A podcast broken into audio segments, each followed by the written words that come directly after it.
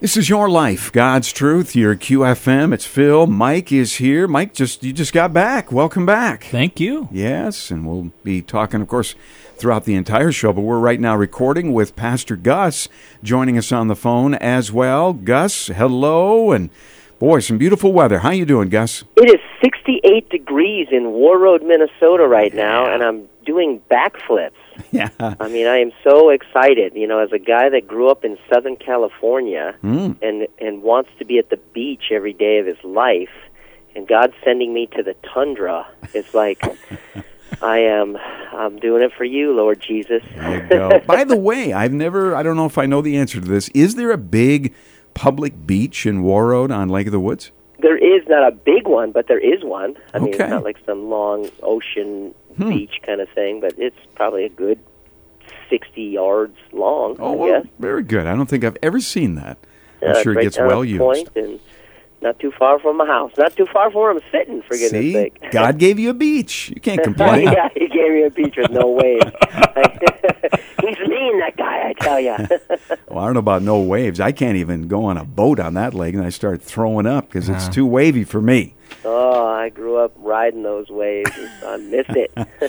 All right. Well, hey, we've got a, a serious subject we want to get to, and you know, Breakpoint uh, is always good. We talk about it here on QFM from time to time. We air it three times a day. That uh, short four-minute show. But you and I and Mike are going to unpack today's show because the last they've actually talked about this the last two days.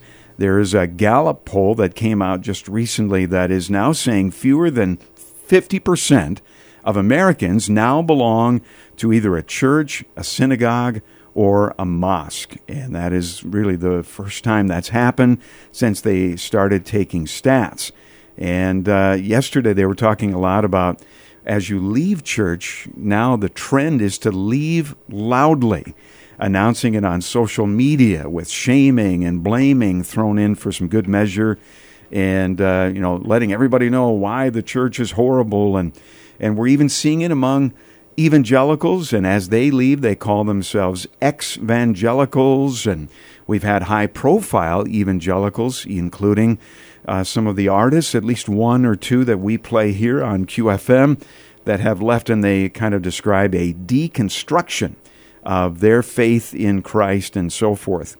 And Gus, you read this article as well. It's pretty interesting, isn't it? Very interesting. I think there's some good. I mean, Breakpoint uh, is one of the best, you know, culturally relevant, biblically applicable, you know, uh, really content out there. So Yeah. it is unfortunate that that's happening, and I think it's really happening because there's just not a lot of power in the church. There's, I think, the church has been forced into this. Uh, not just quite theological, but more philosophical worldview instead of actually seeing the power of God in people's lives. And when you see the power of God, you realize there is a God. But when you just are introduced to the principles of God, then they just change your mind and not your life. There's a big difference. Yeah.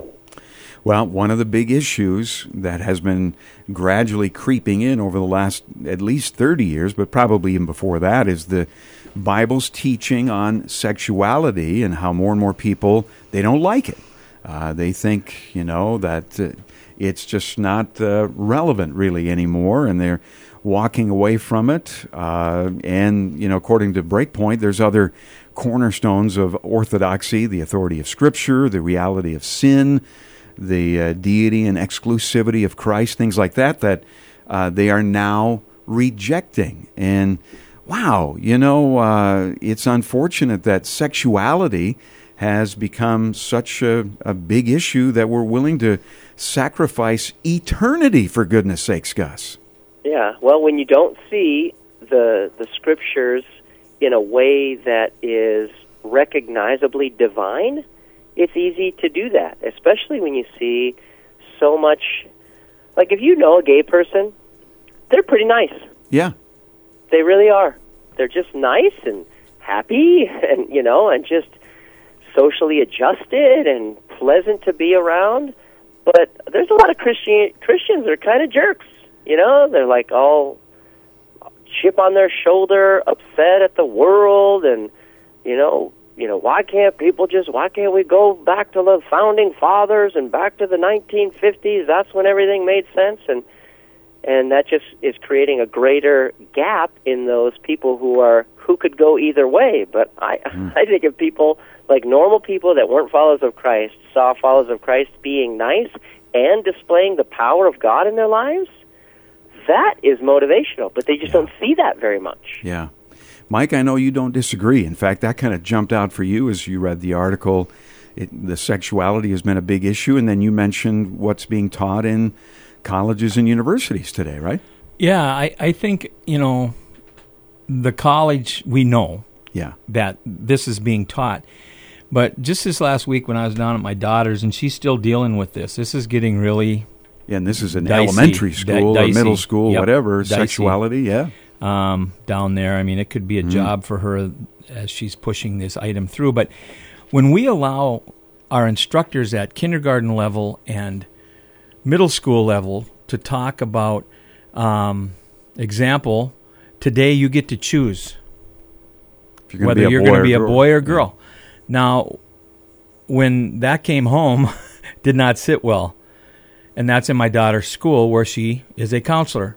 Mm-hmm. So she questions these things and yeah. questions them to the point where she gets a lot of pushback. But then we, uh, like Gus was saying, even though she's right biblically, we end up somehow looking like the jerks. Yep, Be- we do. That's what Be- she said. Because we're always on the defensive, right? Right. Yep. You know. Yep. In fact, so she feels that. She feels it because the yeah. the principal said, you know, Katie, people can pick on you too for what you do. Sure. And and she's like, "Well, yeah, I know that. I get that.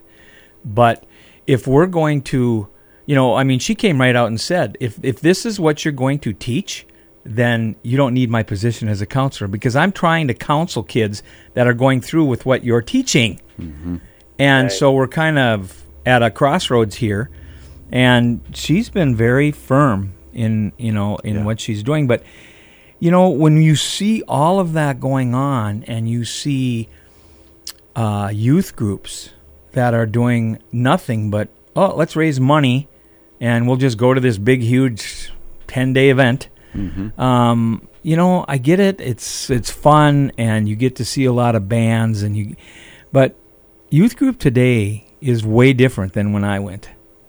Yeah. Way different than when I went. I mean, I was we we did we did the Bible yeah. We were we were not going to these things. We we had a tough teacher. well, and again, going to these things in and of itself isn't the problem. It's just it's the overall thing. It's the overall. And we're going to actually with what you're talking about, it it ends up being criticism of the church, and that's what's talked about in here as well because we we tend to do that a lot too. We criticize mm-hmm. the church, and in in many ways it's warranted. But Gus, you know, back on the issue of us kind of looking like the bad guys. What what do you say to that in the, in this tough situation that we're talking about?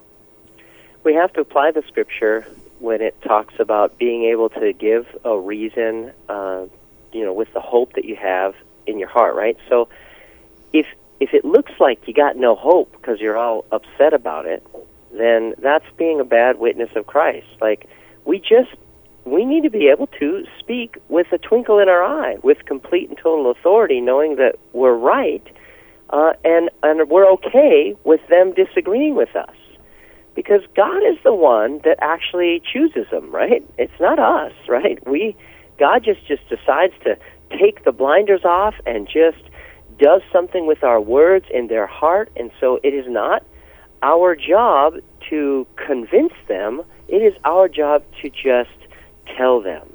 And if we yeah. can tell them authoritatively but not jerkishly, uh, I, I think God works with that quite a bit better than the guy that says turn or burn. Yeah. You know. Well, and it is a steamroller right now in our culture in this country, from the top down, and from whether it's the president or and his administration or our you know colleges and universities. There's it's a steamroller, and the people involved with uh, the sexual revolution are extremely powerful and they're having a huge impact. So let's say, like even in Mike's daughter's situation, if you gently try to take a stand, but yet it just it just keeps moving ahead, then what do we do? you know, uh, we we can't just stay in it either. We have to, at some point, take a stand and. and That's it. That's what we do, Phil. We just stand. Like Yeah. we're not supposed to put our head in the sand, you know, and just pretend it doesn't exist and like not engage the culture. But we're also not supposed to fight the culture either. Either, either, right? Like put up your dukes and and throw, you know, verbal punches at people. We just stand on the word of God. You don't have to convince them. You just stand like this is what it says. This is why I believe it, and and just just stand because we have the authority to be able to do that. It's just a lot of people don't. They just choose to either become jerks and put up your dukes, or they put their head in the sand. And I would say most people do put their head in the sand when they don't say anything when they should say something, and they're not mature enough to say anything with uh, with winsomeness in their in their heart or, or in their tone, um, because they're just so frustrated, you know, with yeah. something that isn't even frustrating for God. Like He knows. but if it but if it doesn't go away, you know, let's say then it's totally accepted by a school and they're going to be teaching these things, then we also must make a decision to protect our own children and grandchildren, right? Right. Uh, and that's going to be most likely to get them and out of there. Yeah. yeah, in the coming months and years, there will be more homeschools. Yeah. There will be more Christian schools. Uh, there will be hopefully more uh, uh, teachings of parents like, hey, your school is going to teach you that you can choose your sexuality. Like, first of all, why would the school even be teaching sexuality? That's a big thing right there. But, um, but you need to know that you're a boy, and this is why. There's no confusion in that, and and it's it's going to create a greater hands-on, and not just farming out our children to be taught how to read and write and become socially acceptable. We have to get after it as as parents.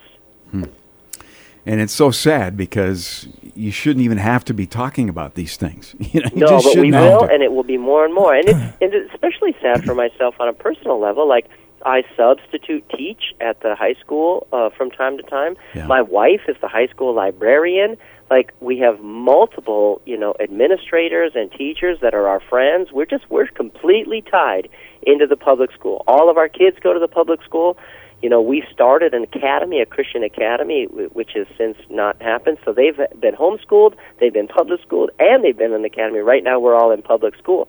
But when I see these things happen, you know, when I see Common Core, and when I see, you know, uh, you know, uh, what's the new racism thing? Oh, critical race theory, yeah. There's a critical race theory, right? Yeah, like when. I see those things coming, I I start to think, well, I don't know how much longer that you know we can keep our kids in there, but yeah. But you're It's- you're it's seeing been- you're seeing a lot of change starting to take place at the state level. In in a lot of states, I know uh, was it Tennessee just passed one, Arkansas. There will be no critical race theory taught in the schools in those Yeah. states.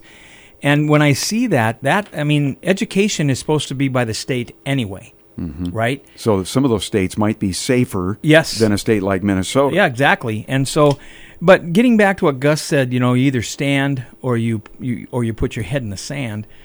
And I think I, s- I have to work very hard, Phil, as you know, Yeah. because I stand very firmly in in things. And but these people that choose to put their head in the sand are the people that are saying, "Look, doesn't matter what we do, nothing ever changes. Look at the news." We pray, we do all this. It's just getting worse, and it's getting worse, and it's getting worse. So mm-hmm. they choose just not to be involved. And yeah, that's not what the Bible teaches to do, though. Exactly. You and know, I told a, a friend of mine the other day, I said, man, you, you need to turn to Revelation. And you need mm-hmm. to literally study Revelations to see what is happening today. Because I think it'll really open up your mind as to why we can't put our head in the sand because we Right. see what Yeah. God yeah, says. is it true if all of the body of Christ rises up and stands? Then all of a sudden we will never have the one world government, and Jesus will never come back. No. no, No. no. Like this is going to happen. Like we see, you know, the end from the beginning if you believe in the Book of Revelation. Yeah. But it doesn't mean that we put our head in the sand and just help it along. You know, we need to, to stand up and, and fight for righteousness whenever wickedness rears its ugly head. It's got to be beat back down with the righteousness that that we have in us. But we do understand that at some point, it, and it's hard for me to even to admit this, but at some point, the gospel will probably be illegal to be spoken in the United States, just like it is in multiple other countries. Hmm. Like multiple other, other countries, you can't share the gospel openly and publicly. It, it's a it's an actual civil offense to do so. Yeah. That'll happen in the United States someday. I, I just don't want it to happen on my watch. You know, like. Yep. You know, I feel like ah, you know, but even if that's God's plan for it to happen on my watch, I guess you know He's God, right? So like, He could do what He wants. But Yeah.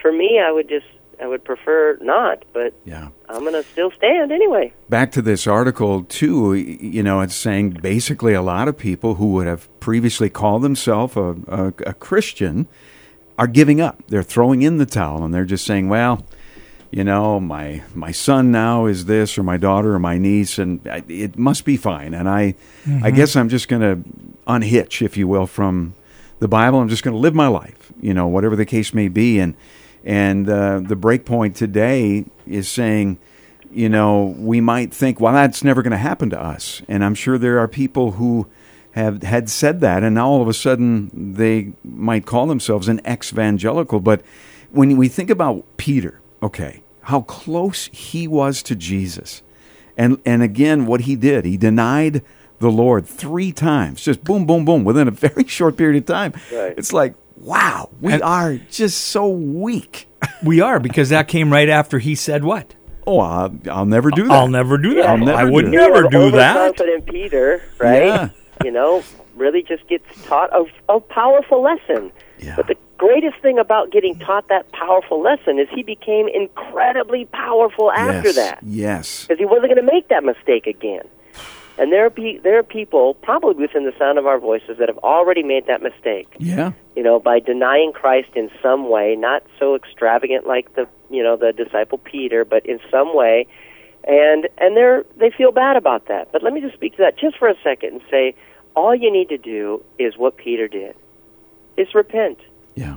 And when that repentance washes over you and that forgiveness comes over you, it causes you to be even more of a bold person after that mistake than before. And Peter was incredibly bold before that mistake, Yeah. but he was even bolder or more bold after it. And I think the repentance piece, you guys, really is a big thing for a lot of these people that are walking away. Because it used to be, oh, we just forgive, you know, we'll just ask God to forgive us and mm-hmm. He'll forgive us, right? Because we get grace. That's why He died on the cross. And we can just continue to sin and do what we want, but we just keep asking for forgiveness. And then all of a sudden, people start talking about this word repentance. And you you have to change and, and turn in your A heart. little more permanent. Yeah, a little more permanent, and then people are going, nah, not me. I'm not I'm ready for uh, that. if I have to do that, then I'm just going to continue to do what I do. Yeah. You know, in this article today, too, and I encourage you to listen to Breakpoint tonight at 6, uh, they mention the book of James, where James challenges us to draw near to God, and he will draw near to you. And this is a promise. Uh, God has given his church, his people, habits of faith prayer, fasting, study, loving our neighbor, fleeing from sin, and all of that. And if we draw near to him, he will empower us uh, by drawing near to us. We can't we can't help but be empowered by the Lord to overcome some of these things if he's near to us, right, Gus? Absolutely, and and just have the the patience or the perseverance to to to keep going because Yeah. we live in this fast food microwave culture where oh i'm going to read my bible for four minutes and then all of a sudden i i have to have an epiphany with the lord you know on the mount of transfiguration. Hmm. Yeah. like no like it's going to take more than four minutes. It might take 40 minutes. It might take you know four months. But if you have the persistence to keep getting close it is his promise to go to get closer to you. So if he doesn't get closer to you when you feel like you're getting closer to him, it just it doesn't mean the promise isn't there. It just means it's not there yet. The last part of this article, too, is about uh, being critical of the church. And again, it says the church is not above critique. In fact, it's important to do. But it becomes a habit too of just constantly criticizing the church rather than maybe doing what we can to help uh, make it make it better. The church is Christ's bride, and I love this. She will outlast the world. You know, warts and all. The church is going to outlast the world. I think the church. Uh, as we go down this road, you know, it's going to get smaller, but I think eventually it will be very strong uh, you know, the remnant, if you will, uh, as we as we head this way. But I'll give you the final word on that issue, Gus, of the church being the Lord's bride, and you know, somehow we've got to figure out a way to support the church and not just be hypercritical. Absolutely. If you want to be part of the remnant, you got to be part of the repentance.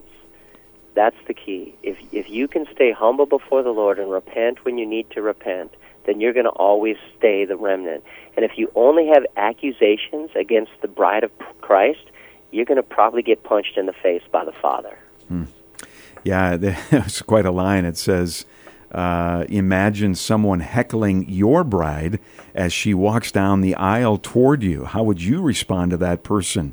You know, they'd be picking themselves up off the ground. That's for sure. yeah, and the church is the bride of Christ, and this is a long aisle here. Let's put it that way. This church is walking, walking, walking down this aisle, and sooner or later, uh, it will come to a point of perfection when we are gathered together to be with the Lord. But it, it's just interesting, this whole thing, and we, you know, it's easy to criticize, and that's really not what we're trying to do. We're just unpacking a little bit making it a little easier to understand. I know I needed that today, and Mike, I appreciate you weighing in on this oh, too. This is good for me because you know I got my class again tonight with with that men's group, yeah, uh, fatherhood, and uh, you know there's a number of them in there that aren't aren't Christians, and then quite a number of them in there that have you know walked down different roads and passed to where they got to and why they're there. So yeah. this is good stuff. It's all and, uh, applicable. Uh, yeah, it's like Gus said, and and it, it's um,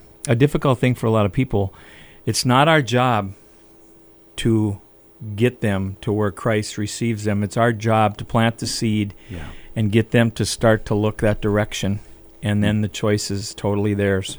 Yeah, amen. Um, so. All right, Gus. Well, thank you. As a pastor, you know uh, it's interesting shepherding a church and I, you guys, you never get any criticism up there, which is awesome. so cool. I mean, yeah, yeah. I am on the front lines of criticism every day of my life. Yeah. Critical pastoral theory. We could start a new thing. yes, that's it. There you go. Hey, and you might come uh, march for Jesus with us. I'm I... hoping to. I'm going to be down there for my niece's graduation from Bemidji High School, and so hopefully I'm going to be able to spin on over for that. Oh, so. that'd be amazing to have you join us, and uh, it's going to be powerful as we uh, as we walk for Jesus. God bless you, sir. We'll talk to you next week. Yes, sir. Awesome. All right, this is your life, God's truth. Your QFM.